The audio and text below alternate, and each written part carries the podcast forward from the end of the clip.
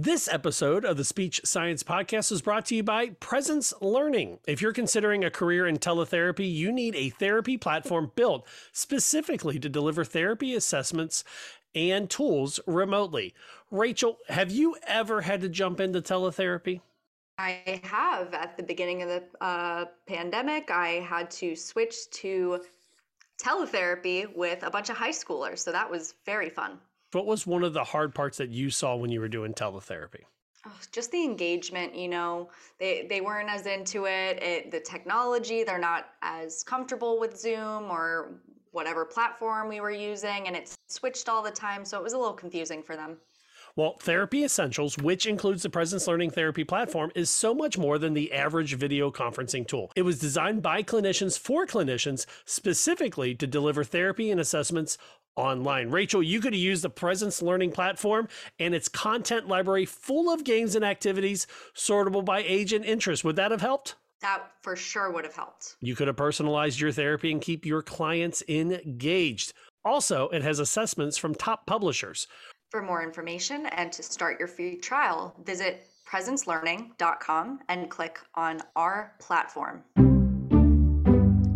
The views and opinions expressed during this show do not necessarily reflect, reflect the, the policy, policy or position of any affiliated workplace or employer. The views and opinions of the show do not constitute recommendations for therapy.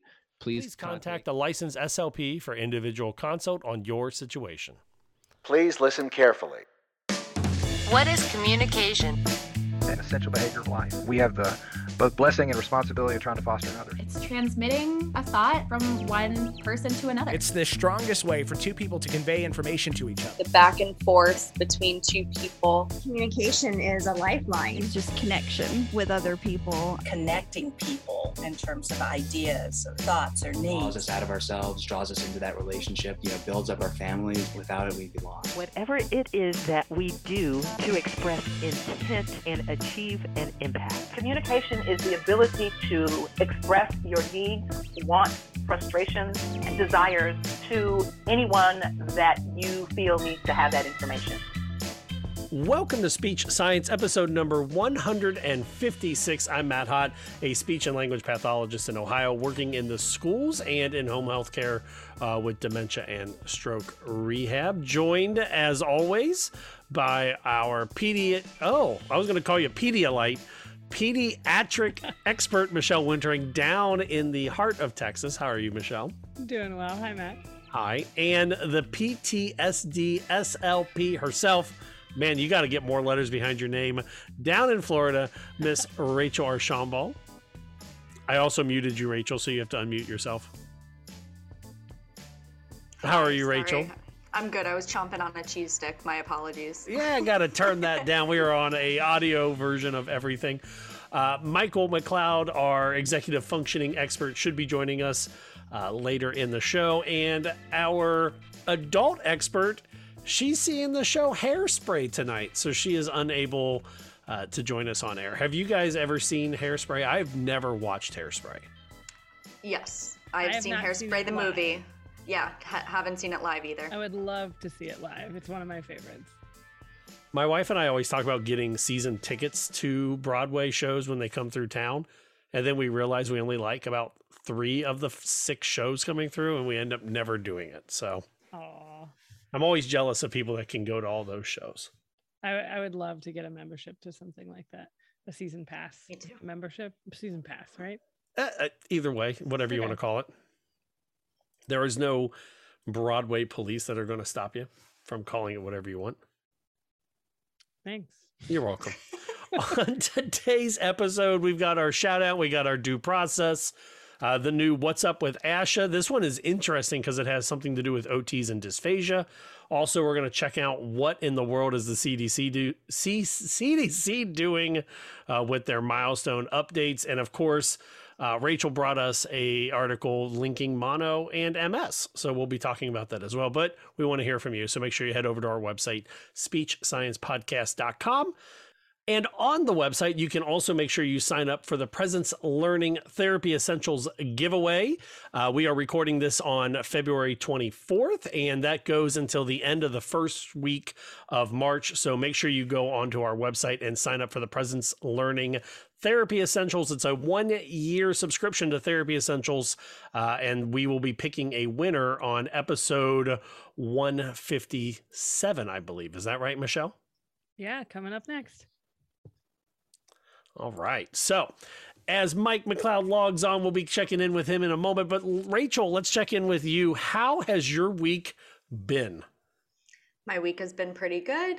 Um, today, today was one of those days that you think things are going to go smoothly, and then every problem, just one after the other after the other, happened.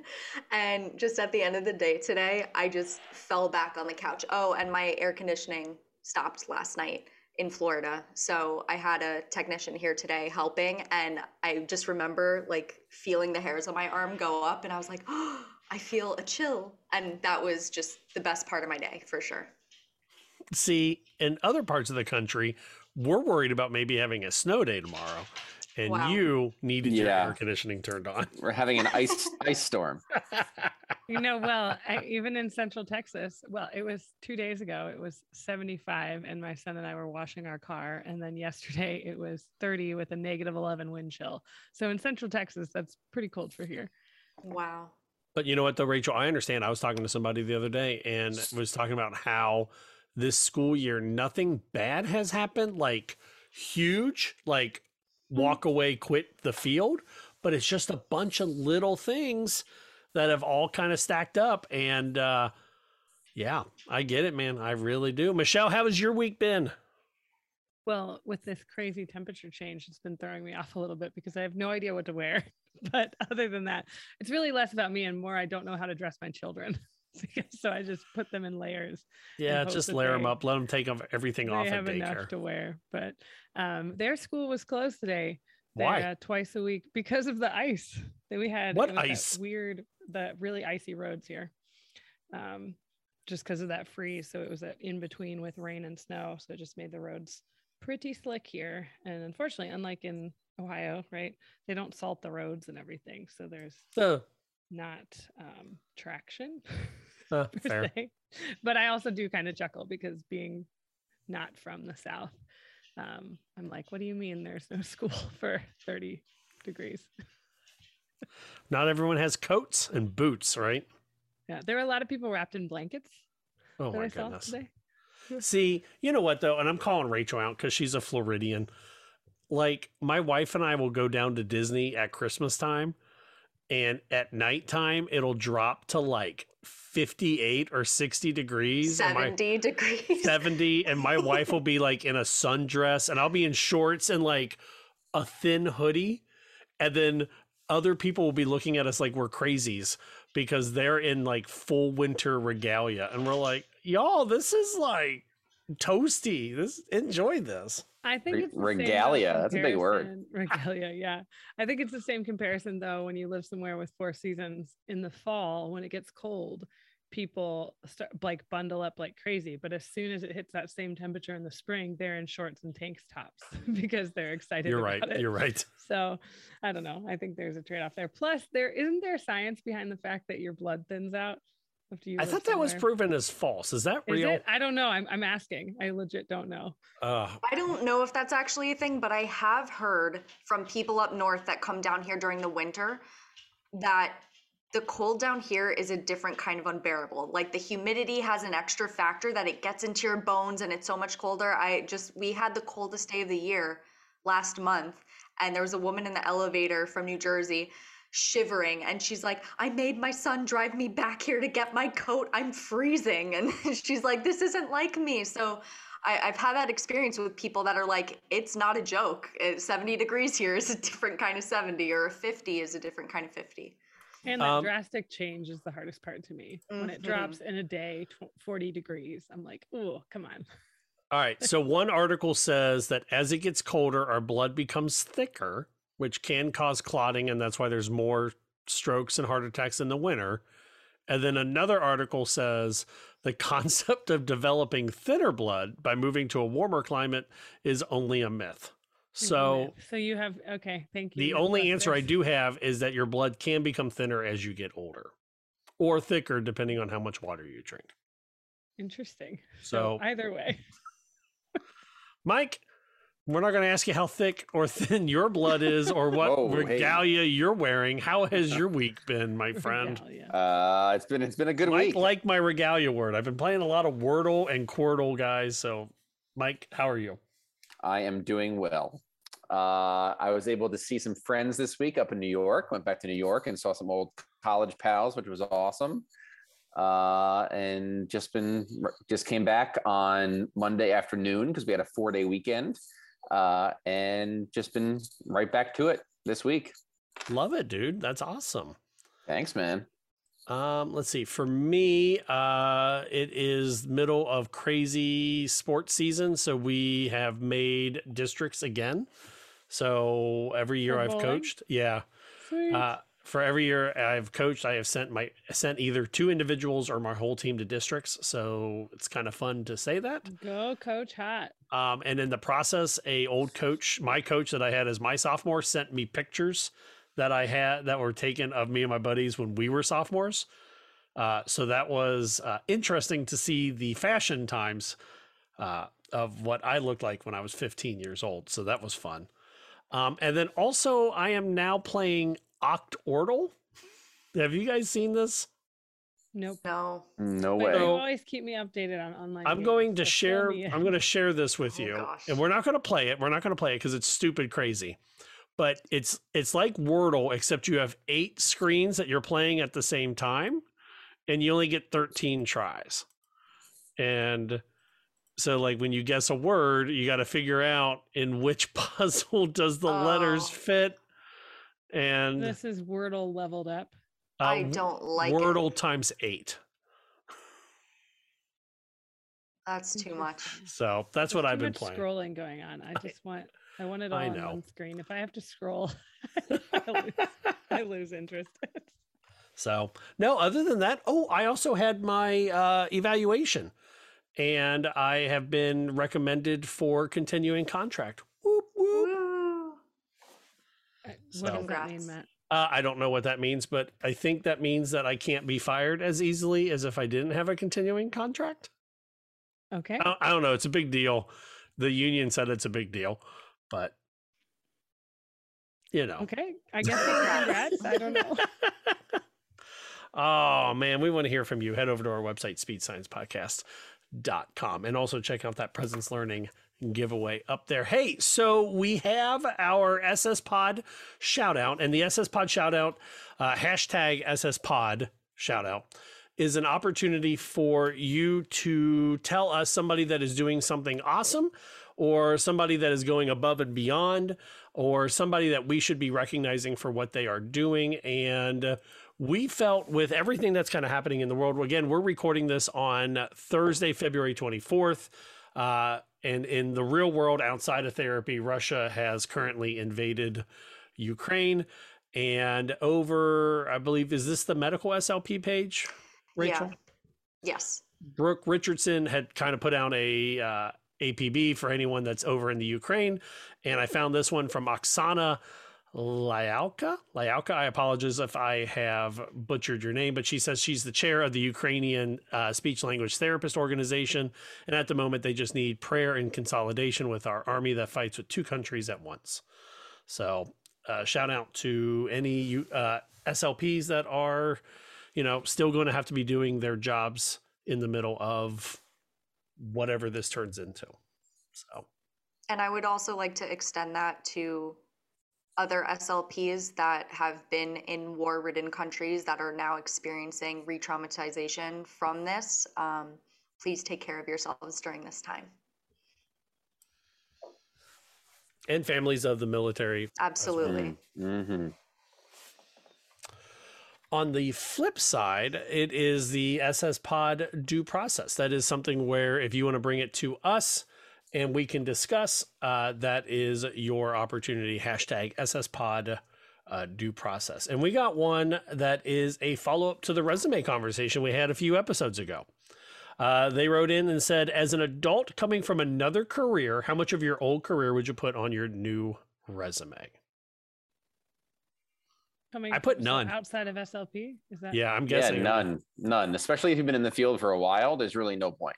Well, it says as an adult from coming from another career. So I'm guessing like Michelle and I both had other careers and then came Right. into speech therapy. And I put none still- of my I old still career have on it. Some of my old stuff. Do I- you I'm really? Gonna, I'm gonna push the other way because it depends on what the job was. Well, I mean, when I hosted the speech science podcast, I make sure I mention that I'm a radio host in my previous days, but like what else? Yeah, well, for me, I taught, but I worked with people with developmental Oh, yeah, that's right. And I taught, so for a long time, that was still on my resume. And if it's directly pertinent to a job I'm applying for, I'll put it on there because I do think it shows experience with a nonprofit, it shows experience with a certain population, it shows experience with um, dealing with other, like, you know, case managers and people outside of speech pathology. So I think it really is dependent on is it relevant to the job that you're applying for? But if you're completely out of the field or something, oh, do you just stick with your grad school like internships and everything, or are you going to say, "Oh, I once was like I was a dog groomer" or something like that? You know, mm-hmm. is that information of what you've been doing for the last 15 years helpful, or is it your grad school internships and who you've been working with that are more pertinent to this job? I would prioritize it literally in order of what's the most pertinent. So, you know, what are they going to weed out the most quick? The quickest is do you have your license? Do you have your C's? Um, so that's at the top of my resume, right? That's where do I meet the bare bones qualification for this job? And then I put everything specifically related to that job that I'm applying for. And then I put other related experience, which might be other SLP experience or other things connected from there. And if I have room in my resume, like if I'm doing one page, two page, depends on what form you have to fit it into sometimes, then I would add, um, because I do think sometimes it's interesting to just have on a resume, or it might intrigue somebody to see, oh, for 15 years they did X, you know, so maybe having that in there would be significant because they're like, yeah, I want to bring this person in. They've got a wealth of some other field, some other experience. It may be worth an interview, even if they have, That don't have a lot of SLP experience. You know, I was actually told in grad school to remove bartending and hosting and all that I did to put myself through grad school from my resume because it showed like a moral issue that some people might not agree with. Fascinating, yeah. But how long the how long ago did you graduate? I graduated from grad school in 2016. Okay. And I actually had the, um, we had an aphasia house at UCF, and the director of that said that she loved the fact that I was a bartender because I could deal with the clients that had outbursts way better than anyone else because I knew how to handle my drunk clients. Like, so it, it was, you know, she she loved that and she didn't agree with that statement on the resume. So she told me to put it. But then when someone's telling me that, you know, if you're applying for a school, they look down upon drinking and stuff like that. I'm like, I'm what I wasn't drinking on the job. Other people were, you know. I think that's so funny though, is that times have changed significantly even in the last five years on like what is acceptable and what's not acceptable. And I think a lot of times what grad schools try to do is like produce these little cookie cutter therapists that are like, hey, here's the bare minimum you need to do to just kind of get hired. And after that, it's it's up to you. But yeah, I've I've worked in school districts where they're like, please don't drink in the county that you're in. And then in other ones, they're like, yeah, just uh, we're going to have an open bar in the gym. So please don't spill anything uh, on the floor because that's going to be hard to clean up. Like, Yeah. I, I I know I answered that with our whole resume discussion of saying it really Right. is dependent on the job, but but it is because there is in certain areas of the country there's a huge need for speech pathologists. In Yep. other areas it's a Mhm. little over like there's there's not as much of a Saturated. need oversaturated but um, in the places in the jobs where there is a big need they're going to look at the first few things on your resume do you have your license and your c's and and that's all they need. Now, other jobs that are more competitive, maybe somebody who is a bartender is going to stand out or has that history, like you said, Rachel. Do you think it's an age thing too? Yes. Okay. Absolutely, yeah. Well, Yes, that was. uh, I was hoping more of an answer on that, but yeah, I guess yes is the right answer. No, and I think that also goes along with tattoos, and I can have that discussion forever. And I mean, my Sure. school that I worked at, we had like memorial tattoos, and it was a bonding thing between the teachers and the 18 year old students that had like Oh. chest pieces and stuff. Oh, wow. And yeah, it was, it was, we had like a yearbook thing about it, but just tattoos in general, I think people, I, I am shocked when I see on Facebook posts like, I have a little thing on my wrist. Is it okay if I go into a school? And I'm like, are we, are we still doing that? And, and I know in some places they Some are. like I'm yeah. very lucky that I'm in the place that I am, um, that I get to see all this like beautiful artwork on on people's hands and their you know history teachers or whatever. Um, I think that's really cool. I mean, on my TikTok rabbit hole, I spend my lunchtime on. There was someone, there was like a dental hygienist or whatever, and she had like neon green hair. And her response w- was to somebody was like, if I came in and you were my dental hygienist with that hair, I'd leave unprofessional. Side note, I love the hashtag unprofessional, but whatever. But like, yeah, I, I mean, maybe we are still doing this. So I think in some places, but I think for the most part we are changing to be more accepting. I hope. I uh, that's my hope. So, Maureen, I hope that answers your question on should you or should you not put stuff from your previous career? And the answer is maybe. Maybe. Maybe. Depends on what it is. Depends. Run it by us first. Send us your resume. We'll take a look. Hey, uh, who did that? Who was that we had on air? I feel so bad that I forget her name. Maureen? Ah, no, it wasn't Maureen.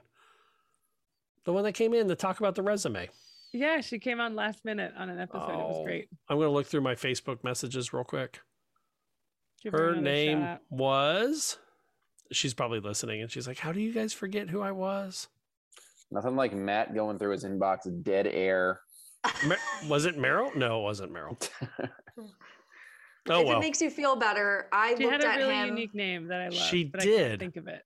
That is true. When I saw Matt at ASHA and I looked at him and we had just done the interview shortly before that, he was like, Did we go to grad school together? So it don't feel bad. Did we go to grad school together? Goodness gracious.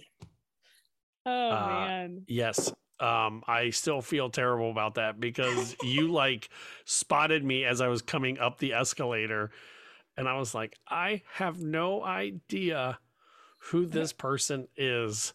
Well, I still think it's At all. Mike. I feel like I've I've I've known you for what four years, and I I've never know. met you in person yet. It's crazy. Uh, anywho, I'm much you- better, much better through the screen. If you have a due process or an SS pod shout out, please do not hesitate to reach out. Uh, and you can email those in as well. Speech Science Podcast at gmail.com. All right, let's jump into the biggest news on the therapy realm right now. And that is the CDC's changes to developmental guidelines. So, in a nutshell, the biggest changes that that they have done is they've added checklists for ages 15 to 30. They have identified social and emotional milestones. They've removed vague 15 language. months and thirty months. Yes. 15 to Sorry. 30 months. Did, did I say Yeah. years? I apologize. just said No, you 15 just- and thirty. 15 and 30 months. I apologize. Remove some vague languages like may or begins. And then also have shifted the the percentages from what was, I believe, the 75th percentile down It to about the the 50th. 50th. Per, oh, it was at the it was the 50th. 50th. and now and it's the they've shifted it 25th? to the 25th percentile. 25th percentile. 25th Okay. percentile rank, but it means 75% of kids at a given age meet that that milestone. Yes. Yes. Okay. Yes. Okay. I had to think about that. Yes. Okay. 25th percentile. If I put 100 kids on the wall Mhm. at the 25th percentile, they need to be doing this at the bare minimum, which means that there are at least 75 other kids doing that or more. Mm-hmm. Okay. So on paper, I don't understand how anyone could be upset with this. Right. So surface level, surface level, we have to remember they're not hypothet theoretically they're they're trying to adapt this to make it more user friendly so that people can look at their website and for example the 15 month and the 30 month any parent knows that those are mm. typical well child visits where you're supposed to take your kid into their pediatrician. So as a parent i like the fact that they're now saying hey like we're showing milestones that line up with when your kid is typically seeing a pediatrician. So from that standpoint i'm like okay that's a check in the positive box. But some of the stuff that sort of stood out to me and i've been looking at the cdc website looking at summaries on other websites that other slps have pulled um, is that we they the cdc has said that they are issuing this to try to make it so people will not just wait and see when to identify their kid. And I'm assuming maybe that's because, okay, so now we're saying 75% of kids have met this by 30 months old, that the pediatrician is going to be more likely to give a referral if they don't meet those milestones. I think the problem is you're already missing kids who would need early intervention before that. So, um, okay, you've got a lot of kids who are doing that. 75% of kids are already doing those skills. So a lot of 75% of parents are going to fly through that checklist and be like yeah my kid's good but what about that 25% who maybe could have used help three months 5 mm-hmm. months before? And so that's the biggest thing. They haven't changed the norms but it seems a little um, it seems a little haphazard. And for me working in pediatrics and this being my my expertise and then having my own kids going through a lot of these developmental milestones as well it just feels inconsistent. Like some of them sound appropriate for a given age and some of them seem like whoa that's like i would want to see a kid well before for example 30 months old if they're not using approximately 50 expressive words Didn't they also say something about uh, from the PT or OT side, so, uh, erasing crawling as a m- milestone? I didn't. yes, I saw that. Crawling okay. is crawling is no longer a milestone. Yes. Okay, so that mm-hmm. I know from the OT and PT side was a major thing that we'd like to know when our our kids are crawling, at what age that is, and just to go from they're immobile like they're not doing anything. Yep. and then now they're they're walking. That's that's a big gap of milestones. Um mm-hmm. yeah i i think that was another thing. Um but asha put out a statement right? They put out a statement saying mm-hmm. that they disagree with the cdc's decision to change these milestones and the fact that slps were not involved in yes, the discussion. That is the main thing. Um I'm trying to pull it up. They're in the process of analyzing the revisions. Um, it, it it's just I, I don't know how to explain how they just came up with this decision. Um, and I think also the interpretation of this decision has gone a little bit wayward on social media. For example, I've seen on Instagram the last week um, SLPs as well posting that the statistics or the the milestones that the CDC has suggested suggested and kind of saying that this is due to the pandemic that masks have caused this change in CDC milestones and they're sweeping it the, under the rug. Um, I, I, just I don't think it's clear. Um, like Michelle was saying that it's meant to be like parent friendly, and, and I think it's missing the mark in a lot of ways. Mm-hmm. And like you said, it's causing people because of this timing. Do I think you should relook, um, you know, checklists and how we help parents and we help families and we help professionals, including pediatricians, appropriately refer to pe- people like us? Um, you know, I do want that information out there.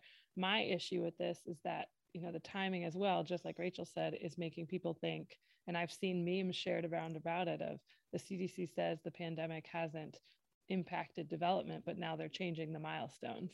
And I would clarify at least that at least what I've looked at, and then some of the summaries I've looked at as well have all said. And if you look at the citations on the CDC website, they're looking at studies from prior to the pandemic, at least what they list as their sources. So it's not even taking into consideration um, any changes due to COVID in in language, communication, social, emotional milestones. So I think that yes, that's that's something we should be looking at and considering with kids in early intervention. But um, these norms, these milestones aren't considering it. What was their motivation for doing this? Who the CDC? Yeah.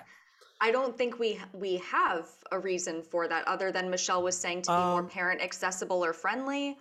Yeah, so in there, uh, they have a press release that I saw on WPTV, uh, actually on West Palm Beach. Uh, and it said that it was done to uh, update. The last time it was done was in 2004 as part of the CDC's Learn the Signs Act Early campaign. Uh, so it was done to allow parents, what is it? To identify a child, or I'm sorry, the earlier a child is identified with a developmental delay, the better treatment as well as learning interact interventions can begin. So they're saying that this is going to help uh, better That's identify. that's what kids. they're saying. what a lot of professionals, including myself and you all and other people I've I've spoken to about this, feel is that it's going to under identify people. And my worry is that it also would give another reason for insurance companies to not approve services. Mm, there you go. There That- you so go. That's probably my biggest worry is that now you're going to have a documented reason that insurance companies are going to be like, well, that milestone's not until X. So Michelle nailed it. cover it. Yeah, that's That's very it. true. That's it. That there you have it right there. And now That's it. Mike's going to go into a tangent about capitalism again this There we go. So hey, Yeah. hey, I- hey. I, I do want to say this. Insurance but, companies like, in general. So they've also got a little app that I'm trying to mess around with for my daughter right now, which is Uh-huh. the CDC has a new milestone app. So I'll punch those in here in a moment. But like the old way wasn't working.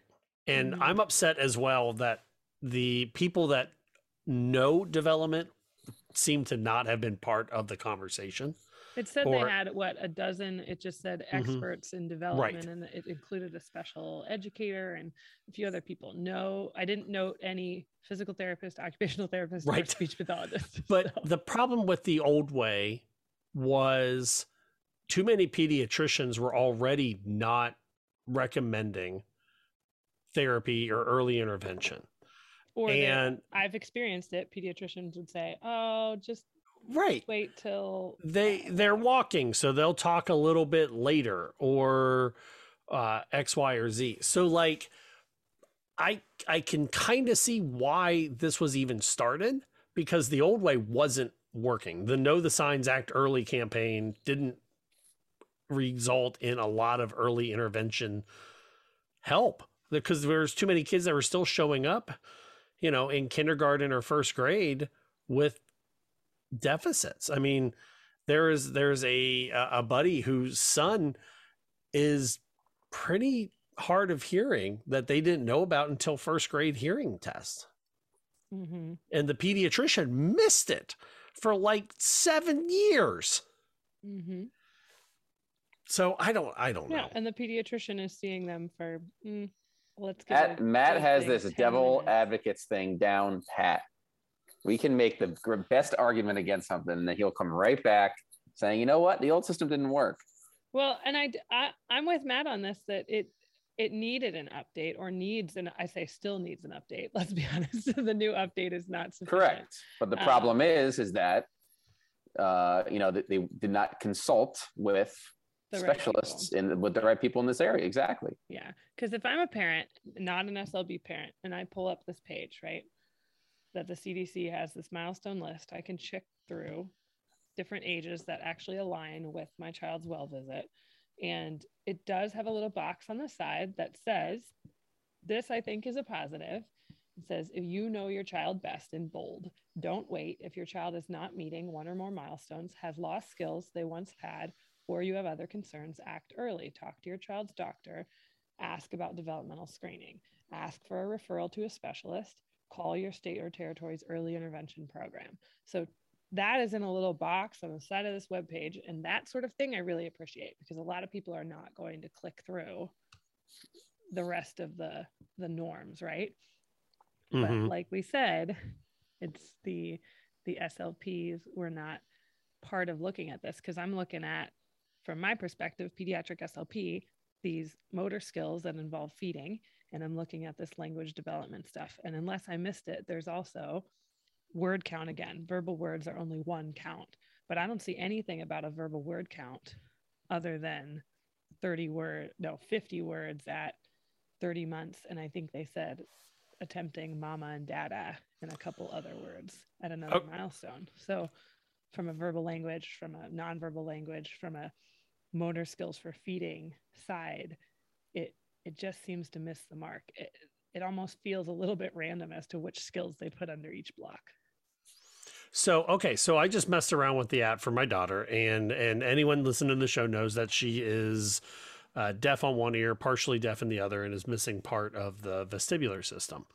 And so I kind of filled it out as best as I can. And there were questions on the social side, language side, cognition side, and mo- movement side. And it's kind of like a little checklist app. And some of the language side questions were now she's almost 17 months. Responds to simple spoken requests. Yes, not sure, not yet. Uses simple gestures, blah, blah, blah. And when I got to the very back page, it says, because you selected not yet for a milestone checklist item, uh, it may be time to talk with your doctor about your child's development. Mm-hmm. So, I just found it. I just found an Instagram post. Uh, five good reasons the CDC left crawling off the milestone list. Dot dot Ooh, dot. what are they saying? It was five slides of nothing. who, who are you going to credit for that? Okay, so this was Grow Well PT. Grow Well PT, and that I was looking for some information, and that just caught me off guard. I thought that was really funny, but it's true that this is PTs, OTs, and speech that were not included on the CDC milestone. You know, discussion and it's being misinterpreted and it's also you know we were we were left out of the discussion to to help talk about what we know best um yeah. And Not are good. the pediatricians that they talk to going to you know remind everyone of our intro to stats class? And how many times in my career i don't know if you all feel this way that i've driven a drawn a simple bell curve to make sure that what i'm explaining is clear because it gets frustrating for parents to hear 25th percentile 50th percentile. And we tend to automatically think on that 1 to 100 scale when really Mhm. that's not what a bell curve is either so this i feel like there's there's not good information on this webpage to remind people and even remind professionals including slps that this has shifted their descriptions have shifted from being at the 50th percentile to 75% of kids to the 25th percentile and along the lines of what you're saying michelle with like showing parents the be- the bell curve of where their child is falling if they're in the 25th percentile that is a scary thing for them to see. And uh, one person i follow on instagram is speechologist and um, i've been learning more about like neurodiversity affirming practices especially in our field. And this um, slp always talks about how like falling below the 25th percentile doesn't mean there's something wrong with the child. That needs to be fixed necessarily. And i know parents can have differing views on that but the word wrong or um, there, there's areas in which they need support but wrong is a different kind of word. And having milestones is uh, the development of a primarily neurotypical child right? So when you have children following different paths it's a little bit scary especially for parents. So i think this is just another thing for parents to worry about um, that things are a little bit different than what they were. I would just add too that I, I f- I feel that my my biggest takeaway reading through the website, and I haven't looked at the app that Matt did, um, is that some of it is more user friendly, is more accessible for parents to match up with these developmental norms and taking your kid to the doctor for a 15 month and 30 month well child visit. Um, but my worry is that it would give reason for insurance to deny something um, for early intervention. And then, secondly, that it could potentially because being in pediatrics and being in early intervention, um, I've talked to a lot of parents and I've talked to pediatricians to ask them, please don't wait until two words together, two word phrases by two years old, because that was what so many people were taught, um, pediatricians wise and other early development people, to say a red flag if they're not putting two words together by two years old. I would much rather, and please someone write in and let me know what your thoughts are if you work with really young kids too. I would rather see a kid at 18 months old if you feel like there's a concern with them picking up verbal and expressive language then wait until two years old because just like we know the referral process can bump that until they're 30 months old they're two and a half they're before you're going to actually get in for services. So i would much rather have a doctor write a referral at 18 months and be able to get them in by two years old than be like okay at their two year old well child visit now we're doing something. So that's not changing. I feel like maybe this will remind doctors i can hope my one positive would be maybe this would remind doctors like hey if they haven't met this milestone refer now. Like don't don't wait because this is a higher percentage of kids who who would meet this by now. So when I did the little app and I marked a couple of the not sure's or not yet's, and immediately it comes up and it says, uh, you have noted concerns or selected not yet or not sure for many for some for for some milestones. Please visit cdc.gov slash find early intervention find EI or go to cdc.gov slash concerned. And then when I click on the little button that says show doctor, uh, it says, uh, and it's a nice big old list, and it says these are the things that were marked as not occurring yet, and these are the ones that are marked not sure. So it kind of gives a nice list right away to go with what you were saying, Michelle.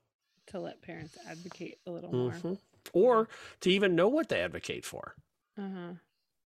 Yeah. So. It's just hard because I feel like you have to have like education on A speech therapy degree to understand yeah, your child's to- language development.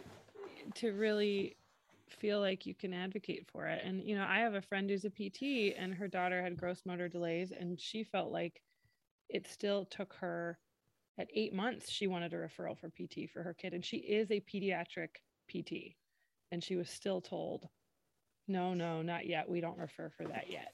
Again, at a year, again, at like it wasn't until 18 months that they finally gave her the referral. So she was trying to be mom and PT.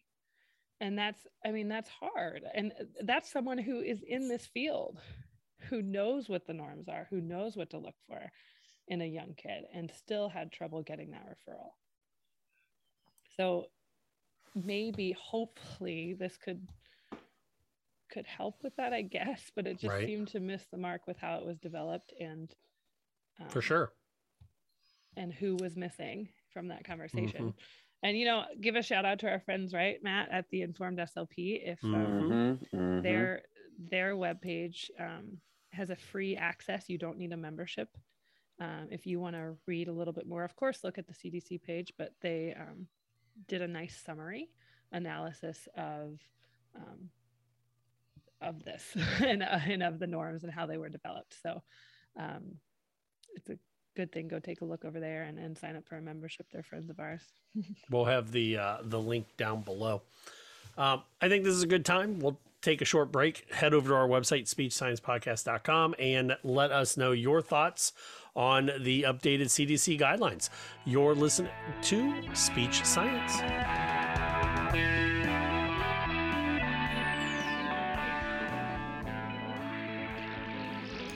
And now for our regular research review, brought to you by the Informed SLP. The Informed SLP releases a monthly newsletter that brings you plain language reviews of only the newest, most clinically applicable research, keeping you up to date on advances in the field and saving you tons of time. So let's get to it.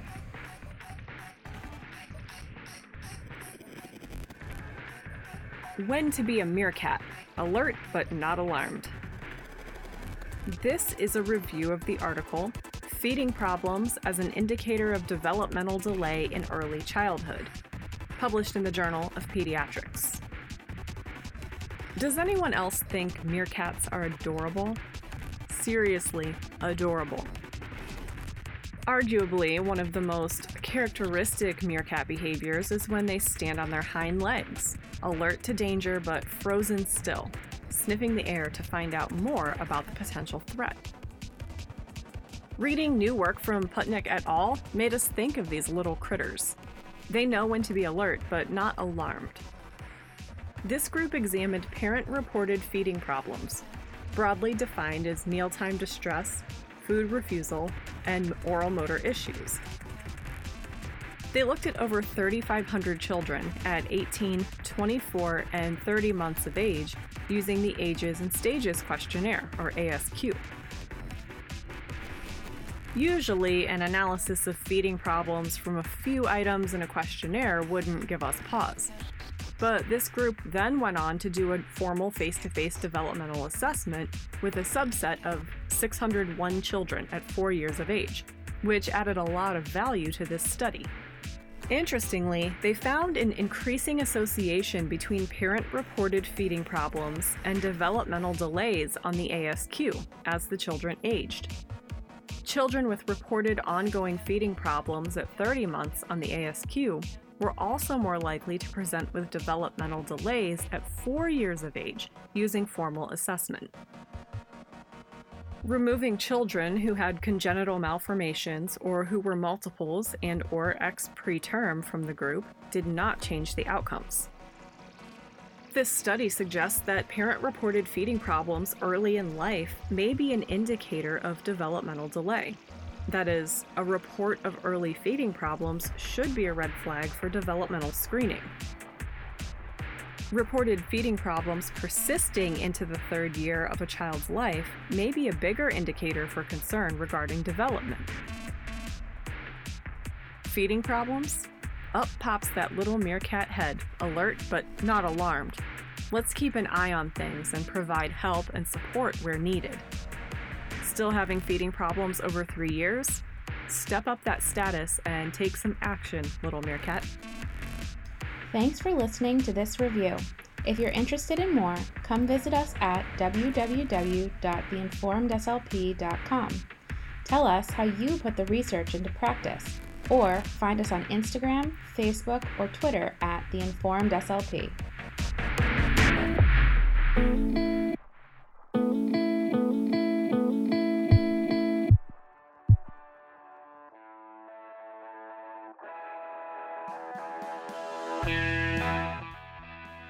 We'll be checking in with the article linking Epstein Barr virus and uh, MS here in a moment. But first, this episode of the Speech Science Podcast was brought to you by Therapy Essentials, which includes the Presence Learning Therapy platform.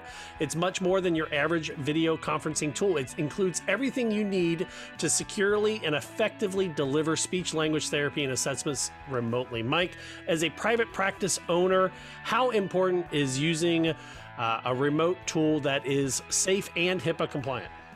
It's incredibly important when you are working with students that are online and they're using the camera within their own home and their home environment. You always want to make sure that their private health information is safe and secure.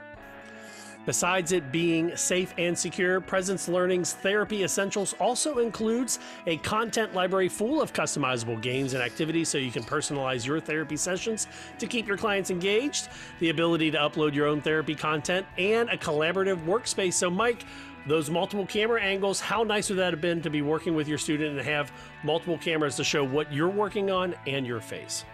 That would have been very handy back in uh, March 2020. So you can also get live in-session chat support to help keep you on track. Presence Learning Platform has everything you need to confidently build your teletherapy career. To learn more and start your free trial today, go to presencelearning.com, P R E S E N C E L E A R N I N G.com, and click on our platform at the top of the homepage.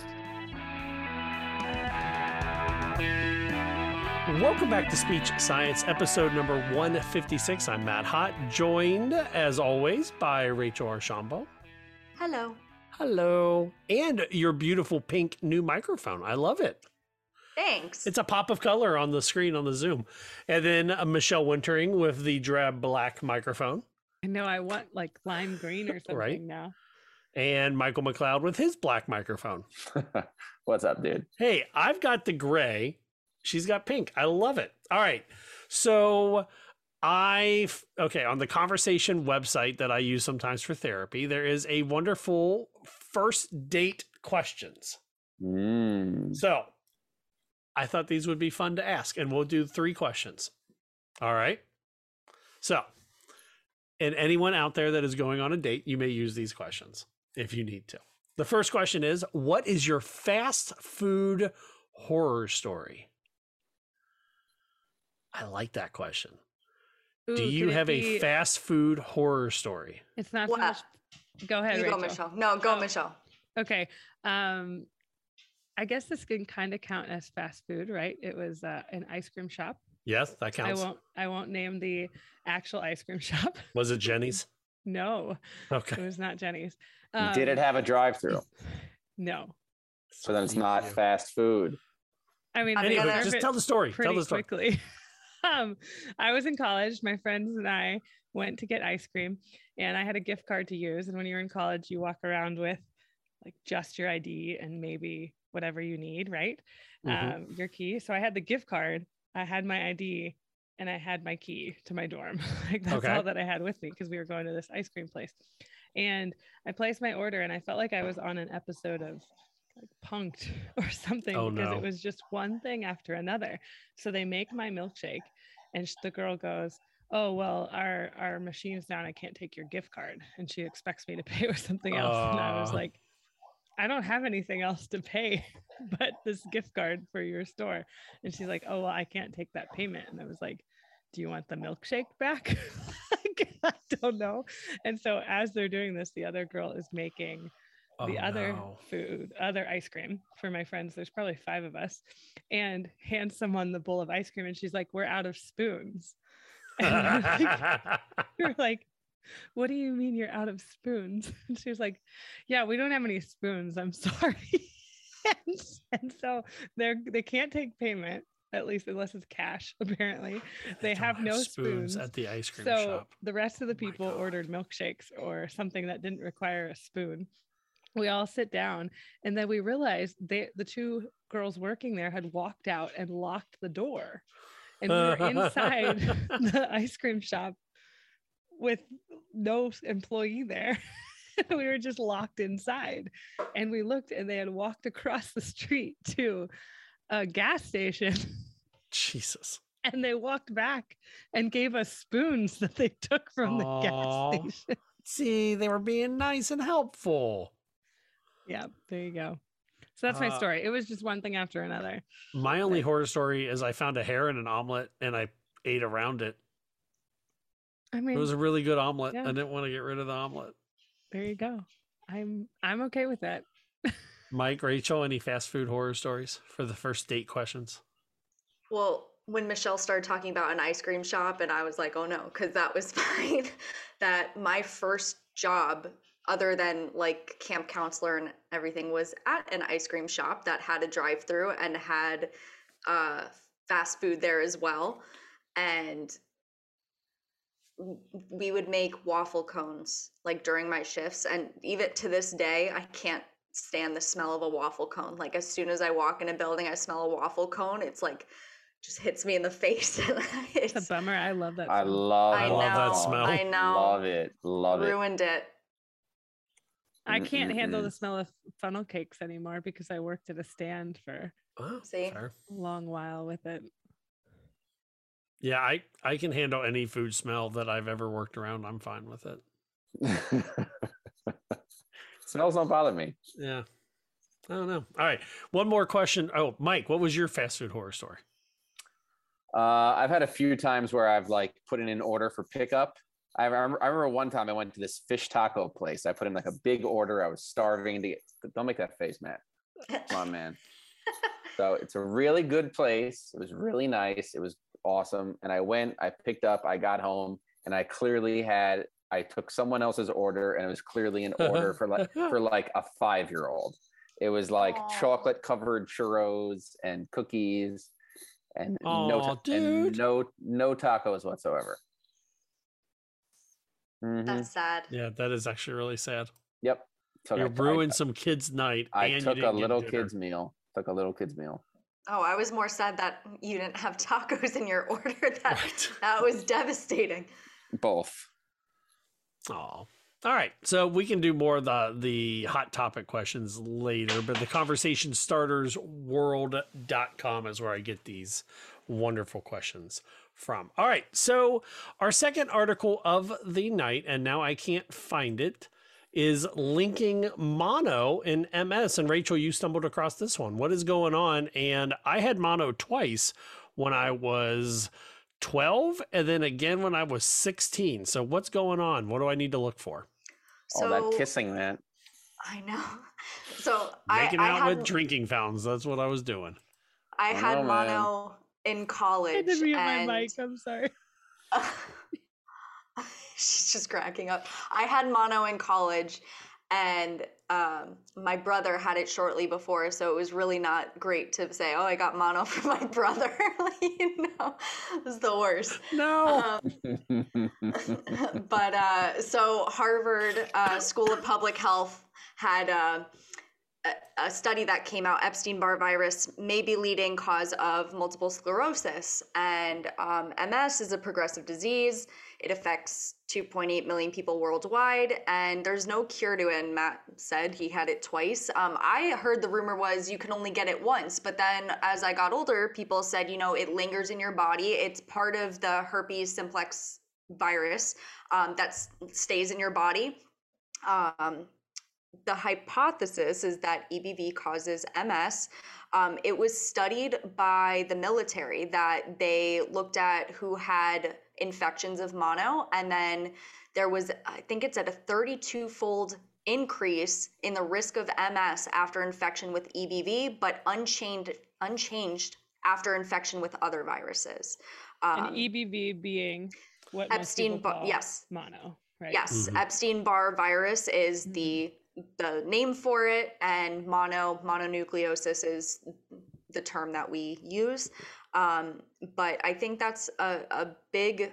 Uh, uh, EBV doesn't have a cure, so we're saying that if you have mono, um, uh, you're at a much higher risk of of having MS, and I think this is. Um, it, it said that uh, EBV infects approximately 95% of adults, which That's crazy. Yeah. Mm-hmm. that's a lot. Yet MS is a relatively rare disease. So I'm not sure how that works, um, who's more at risk. But I think even just having that study of you're at a 32 fold increase of having it, I think is major. And it was a longitudinal study, right? It it was Yes. across. Mm-hmm. Yeah, it said they conducted the study among 10 million young adults on active duty in the US military and identified 955 who were diagnosed with MS during their period of service. Um, and then I think it also said that 10 uh, about 10 years after initial mono infection, they saw I guess the appearance of MS, or I'm not sure. Uh, MS symptoms began about 10 years after initial EBV infection.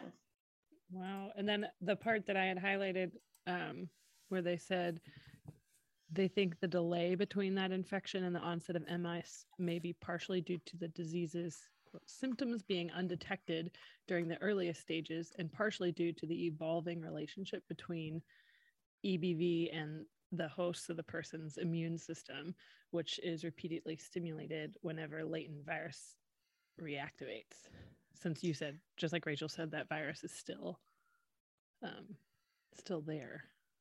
And, you know, this article came across my TikTok because I'm on long hauler TikTok from having COVID. Um, and I think a lot of the research is very similar that they're saying that long COVID is an inflammatory response. And I had that, that it, for about six months, I was just, my body was attacking itself. And the studies that they're trying to do for COVID right now and people that are now coming up with autoimmune diseases after having COVID, I think this is a very similar thing. And they're looking to see how they've been able to pinpoint that EBV mono is a, possibly a cause of multiple sclerosis. I think this is going to be helpful in a lot of autoimmune arenas. Fascinating too. And um, have have any of you worked with patients with MS in your job? No, I, I've got I've, I've worked Only with in some grad school. Parkinson's, but not MS. Yeah, I've worked with Parkinson's as well, but not Mm-hmm. not MS. I haven't worked with people either. I think I know more people in real life um, Oh. outside of work that That's have MS. here, And yeah. um, I know a girl my age in high school that ha- was diagnosed with MS a few years ago, and I believe I believe she had mono um, in high school as well. So uh, it's just making Wow. me think now when I'm looking at people, and I think. Um, Who's the actress? Uh, Selma Blair, right? Is uh, has multiple sclerosis, and she's got documentaries about it. I think I saw something on Hulu or one of those streaming platforms about her race to find a cure or some treatment and um, I, I think I know more people in in friendships than I do. I've never treated anyone with MS. So when I dove through the the study study, uh, and I'll have a link to that as well, they said that what they wanted to try to do also was to uh, weed out or to further explore whether immune dysregulation during the preclinical phase could increase susceptibility to viral infections. Uh, so they were doing random studies and found out that it was, or at least this shows that it was not the MS causing more susceptibility to the EBV. That's a lot. Interesting. I mean, it is. The more we find out about the body, the more we. I'm not surprised when we see studies like this and they say, hey, this simple thing that we thought was just a rite of passage of puberty and high school and college may actually be causing issues 5, 10, or 15 years down the road. Um, it says antibodies are a strong, consistent predictor of MS risk in EBV positive individuals, even up to 15 to 20 years later as well. So Wow. Yeah. I don't know. Very interesting. What do you do with it? Are you working with a patient with MS? Does this change anything that you thought? Let us know. Head over to our website, speechsciencepodcast.com, and email us speechsciencepodcast at gmail.com. And while you're there, sign up for the Presence Learning Therapy Essentials giveaway. All right. In this part of the show, we used to call it the Asha Spotlight, and now we have named it Asha. What's up, Asha? What's Up, Asha? Thank you. I wasn't here last week. I had Oh, no Michelle, idea. you missed it. We renamed it. We renamed the this article or this part of the show. It's no There's longer the Asha air. Spotlight. Sorry. It's What's Up, Asha. And this is something that has been burning a hole in the back of my brain for as long as I can remember. And it is the encroachment of our friends, the occupational therapists, into dysphagia.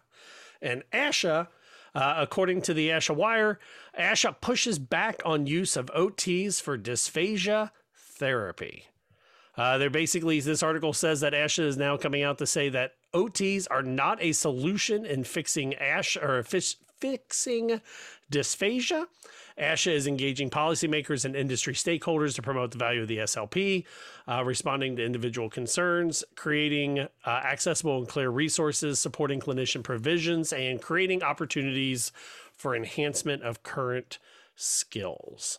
But ASHA is also asking us to do a few things. Would you like to know what they're asking us to do as SLPs to further promote this?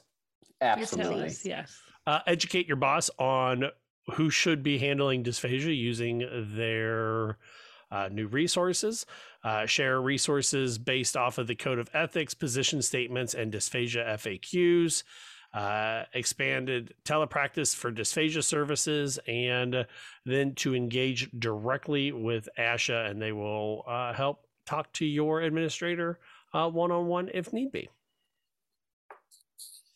So, hey, Okay.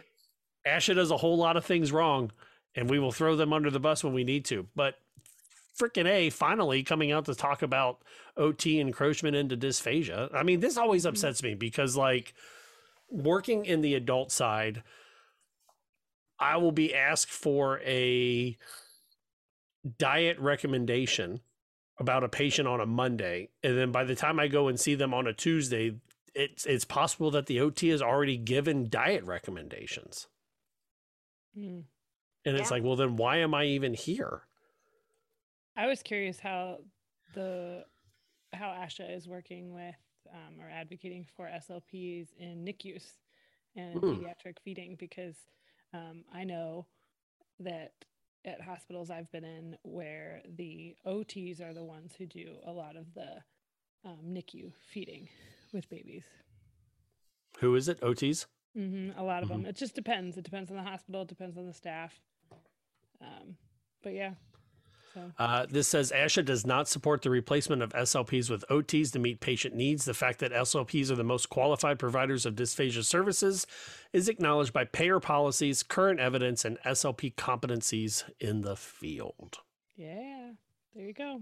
I had been told once that OT's job with feeding is like from your hand to your mouth, bringing Mhm. Like something from the from. plate. y- And- Yes. And, the situation, like the, because they deal with the whole setting too, right? Yes. Yeah. Yes. So from your hand to your mouth, whether with a fork or however you're feeding yourself, but once it hits your lips, like that's the spe- the speech pathologist's field. Um, but And, And I think I- there is going to be crossover with OTs and SLPs who have been through additional training together, you know, especially in that co-treat sort of setting where they are going to have crossover with with oral motor and with um with intraoral and but I guess when it hits I do feel and Asha is putting that out there that speech pathologists we have that specialty in the actual swallowing mechanism. I'm happy that they're putting that out there. I think that's a, a good step for SLPs that work in the medical field, especially in those feeding Mhm. um, settings, that they're looking for a little bit more backup from from ASHA, and I think that's a good uh, precedent to put forth. I've even heard the gray area, Rachel, is OTs handle it until it gets to the tongue, and SLPs pick it up from once it crosses the lips. So there's like a little bit of a crossover, and it was mainly for like um like texture aversion. So for kids that are for kids or adults that just can't handle like I guess the, the sensory Yeah. side. So Well, I mean, that makes sense, too. You you said that too, Matt, because myself working in pediatric outpatient clinic um, and co-treating a ton, which I, I one of the jobs I had um, a couple of years ago, I, I co-treated with uh, OT and PT a lot, and it was wonderful. And not all settings allow you to do that, um, but I learned and we learned from each other. And I even had to pull up, um, this is all in a positive way, but pulled up ASHA's website because my coworkers were like, Michelle, like, we're not used to an SLP who even wants to touch sensory. And um, and they were like, is that even within your scope? Because our OTs have always done anything related to feeding and sensory. And I was like, that's absolutely within our scope. And if you look at our um, Mhm. our scope of practice and you look at ASHA's guidelines for that, um, it's in there. And I have been through additional training in regards to feeding and pediatric feeding. So I was like, wait a second, like I I'll find the stuff to back it up, but I know this with, is within my scope and I want to be part of that for our patient as well. And so it was such a positive interaction. This was not a negative at all, but I was learning what her expertise was and she was learning what mine is and how we could help each other too. Uh, this thing also says training OTs in dysphagia service delivery can be potentially unethical for providers and dangerous for patients. So, if you, as an SLP, are being asked to provide the training, feel free to contact ASHA and your state regulatory agency. That seems very weak, but I understand the association side. That is really strongly worded. And I know it sounds weak, but it's the let your state agency know so then they can yell at your boss and find them and then potentially take away their license to practice. So I'm glad that didn't happen to you, Michelle, but that's what they're asking now for for dysphagia services. So I think it's a good thing. I'm on I'm on the positive on this one. Mm-hmm. So as hey, can I throw something in there that I didn't get to share with you, but you Yes, please. mentioned Wordle earlier, Matt. Oh, yeah, So this yeah, a little bit of transition. I just heard of this and I almost forgot to send it to you all and tell you. Have you heard of Heardle? Mm-mm. H E A R D L E. I think I have heard of that. Yes. It is a phonemic version of Wordle. Yes. Oh, I saw pictures of it. And All I want to know if an SLP made this or a linguist or you know who who made this because I think it's great. I heard it was the CDC made it. Thank you. Thank you. There you go. Yeah. I love all these little clones of, of Wordle. I really do. It's so Wordle. It's all Just with Matt- uh, IPA. Ma- Matt needs to have a section every single podcast of the Erdles. What's up, Which Erdle? Yeah, what is he going to say every time he comes up with a new I one? I promise you, I'm not always going to be doing it. I feel like Heardle. I want to play it though. I haven't played it yet. Uh, I don't. The, I don't remember my IPA to save my life. the website, but Yeah. Um, Grad but school also because depending your accent or how you say things, you might you might be using Mm, different good IPA. Right? That's So- true. That's Good true. Call. I went to uh, leveling courses in Cleveland, oh, well, like Kent, Ohio, at Kent State, and they told me I said the word umbrella wrong, and uh, most of my They A's. accent it differently. yeah, evidently I. s- How do I, y'all? How do you say umbrella? No, I want to hear how you say it. Umbrella. Umbrella. Yeah. See. Okay. So yeah. So you do the umbrella, and I'm like umbrella. Umbrella. do Oh, it's the, the emphasis on the wrong syllable. Yes, yes. Evidently, up there, I should have said umbrella, and I'm like umbrella. Like I. Okay. That's interesting because I always yell at my mom uh, for saying promenade. She goes promenade. I'm like, what is that? The what one do you that mean? got me in The my rain in- in Spain. because I did mine. leveling classes as well, and this was before obviously the um, technology for every level online class was what it is now. Um, but I had an online class and we had for phonetics, and there was no video involved. We would hop on a live chat for part of our class every week, and so I would be reading it and not know what it was supposed to sound like. for this Oh my goodness. um, for a phonetics class, right? Um, thankfully, I had had taken linguistics before, so I had a baseline already. But um, but that was pretty challenging to just be reading what people were typing and trying to figure it out in IPA. but the one that caught caught me is caught, C A U G H T and C O T. Oh yeah. Mm. I say them the same. They are the same. Depends Caught. on where you live in the country. Caught. I caught a raccoon in my I cot. caught. I caught. Yeah. What- see, Wait, Mike so which one is that, Mike? Is that like I I, slept in a cot or I caught a ball? I caught a ball. Caught. If I, I if I say say I, I- I caught I a slept ball. on a cot or I caught a ball. Like they're Yeah. the same. Me too. right. But other people would say I slept on a cot and I caught a ball. Yeah, it still sounds the same. To me. Caught a ball. It's a diphthong. I am thing. such a terrible speech therapist. Everybody, The- the- what about what do you drink in the morning that you brew? coffee, Coffee. coffee, Coffee. coffee, Ca- It's the same vowel. Yeah. coffee. Wait, how do you say the state that I live in? Florida, Florida. Florida. Okay, people say Florida. like Florida. Say- fluoride. You say it Florida. Florida. I don't say Florida. I say Florida. Florida, but I Florida, think yeah. it's I think it's more New York that my yeah, that sounds right. extended family. How about how about what you use to color with, like a Crayola? Crown. crayon, crayon. Mm, not a crown. Not a crown. Are you gonna say crayon? crayon?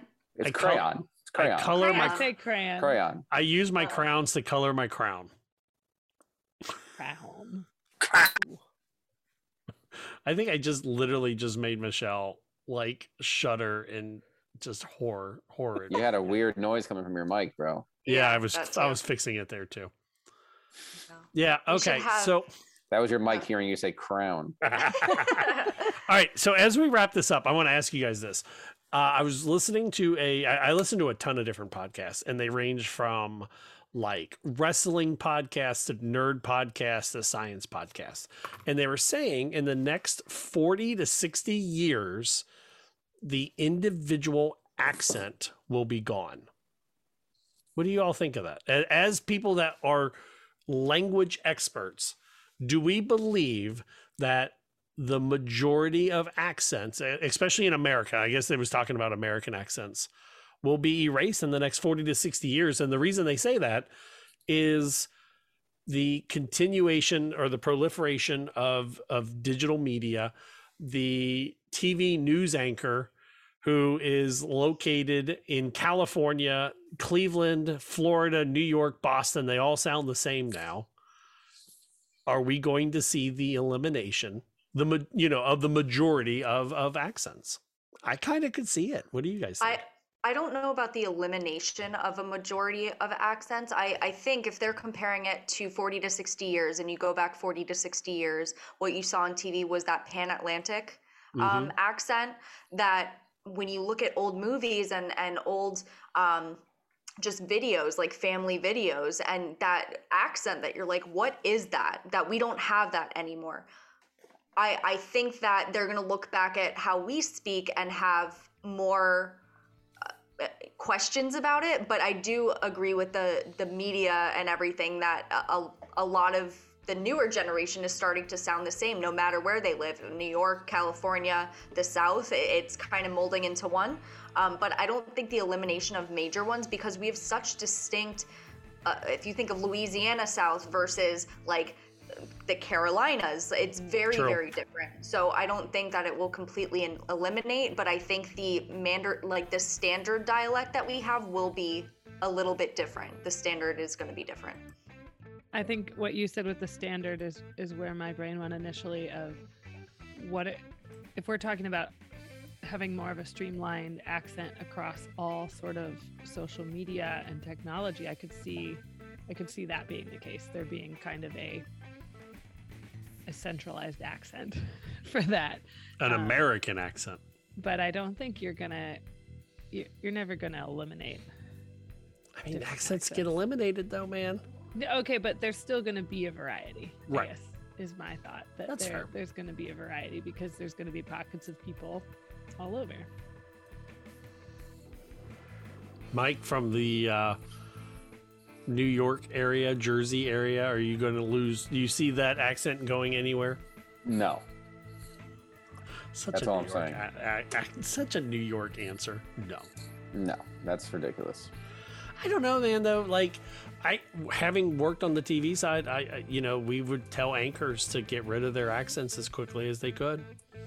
Why? Is that the right thing to do? Is yeah, that that's the right that's thing to do? that's kind of that's kind of messed up, dude. So, is it the right thing? I don't know, but like you have to remember that in media there are these people that are called consultants, and their job and the idea behind the consultant is and and I see what they're saying, but the idea behind the consultant is Rachel, when you turn on your radio in Florida and you listen to your top 40 station in Orlando, it should sound from the anchors to the topics to the music, it should sound the same if you're in New York City or Denver, Colorado or Seattle, Washington.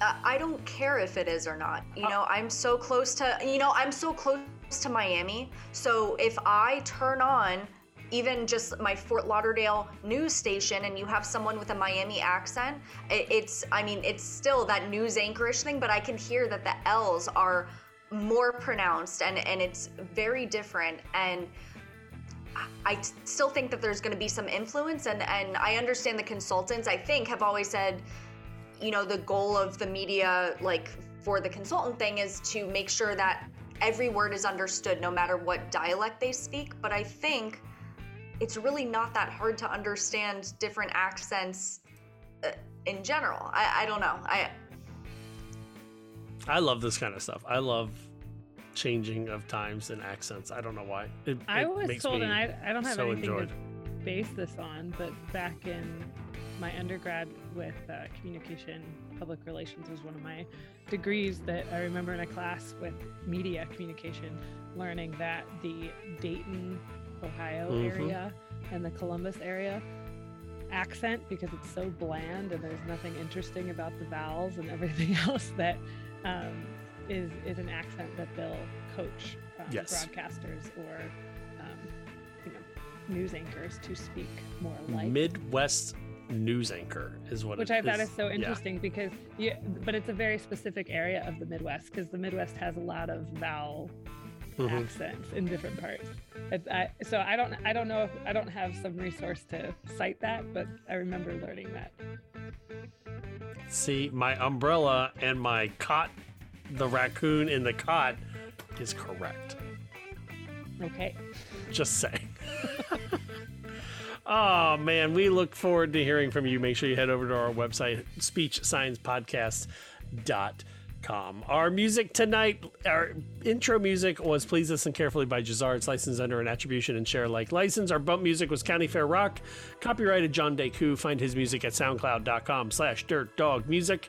Uh, the Informed SLP had At the Count by Broke for free, licensed under a Creative Commons Attribution license. And our closing music is The Slow Burn by Kevin MacLeod, licensed under a Creative Commons Attribution license. And we are still taking uh, submissions for new music. Is that right? I think. Yep. Yeah. So, in the immortal words of Janice Wright, always be a willow. The oak looks strong and mighty until the storm comes and knocks it over and it breaks. The willow will bend and return to form. For fellow willows, Rachel, Michelle, Michael, the absent Marie, I am Matt Hott. Until next week, so long, everybody. Bye.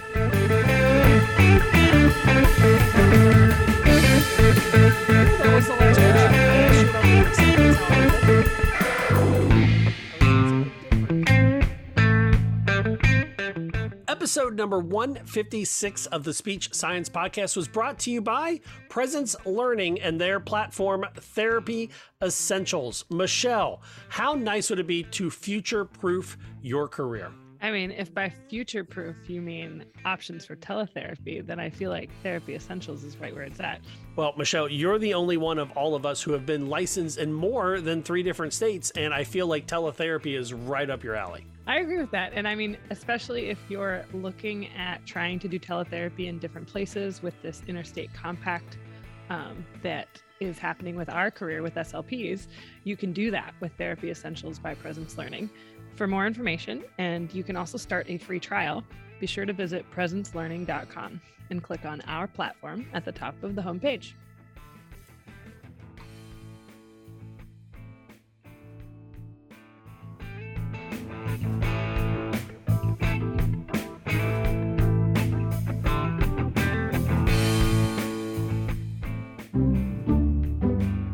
Speech Science is edited and produced by MWH Production. Please follow Speech Science on Twitter at Speech Science PC and like our page on Facebook. And rate and subscribe to our podcast anywhere you get your podcasts.